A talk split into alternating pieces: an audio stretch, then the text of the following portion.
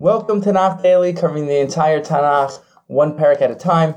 I'm Rabbi Shai Sussman, and today we'll be discussing Tehillim chapter 73. This chapter has 27 psukim in it. This also marks the beginning of the third book of Tehillim.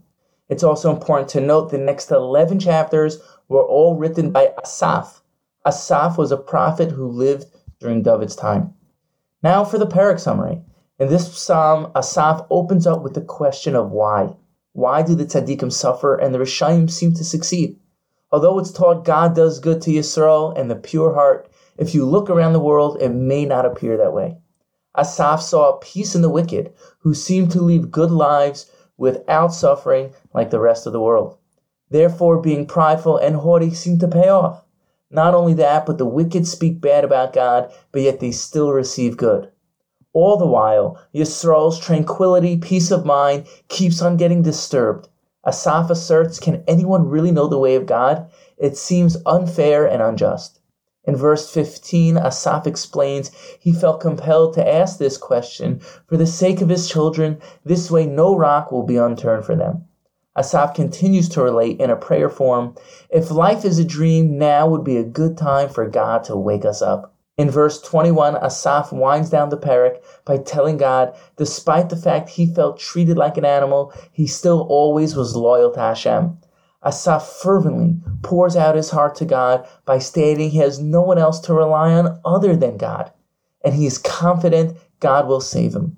He sees no other option than to take refuge in God and recall all the goodness he's received. Now for the highlight pasuk in verse 1 and 2, it says, Mizmor la'asaf ach tov Yisrael Elohim levari levav v'ani kamat notoi ragli ke'ein shafchu ashrai. A psalm of Asaph, God is truly good to Israel, to those with a pure heart.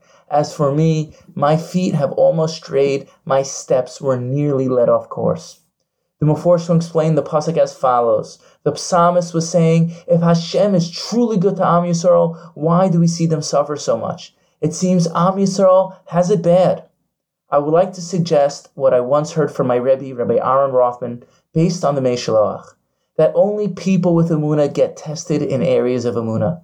So Am Yisrael, who displays the most amount of Amuna, faith in Hashem, are constantly getting tested in those areas.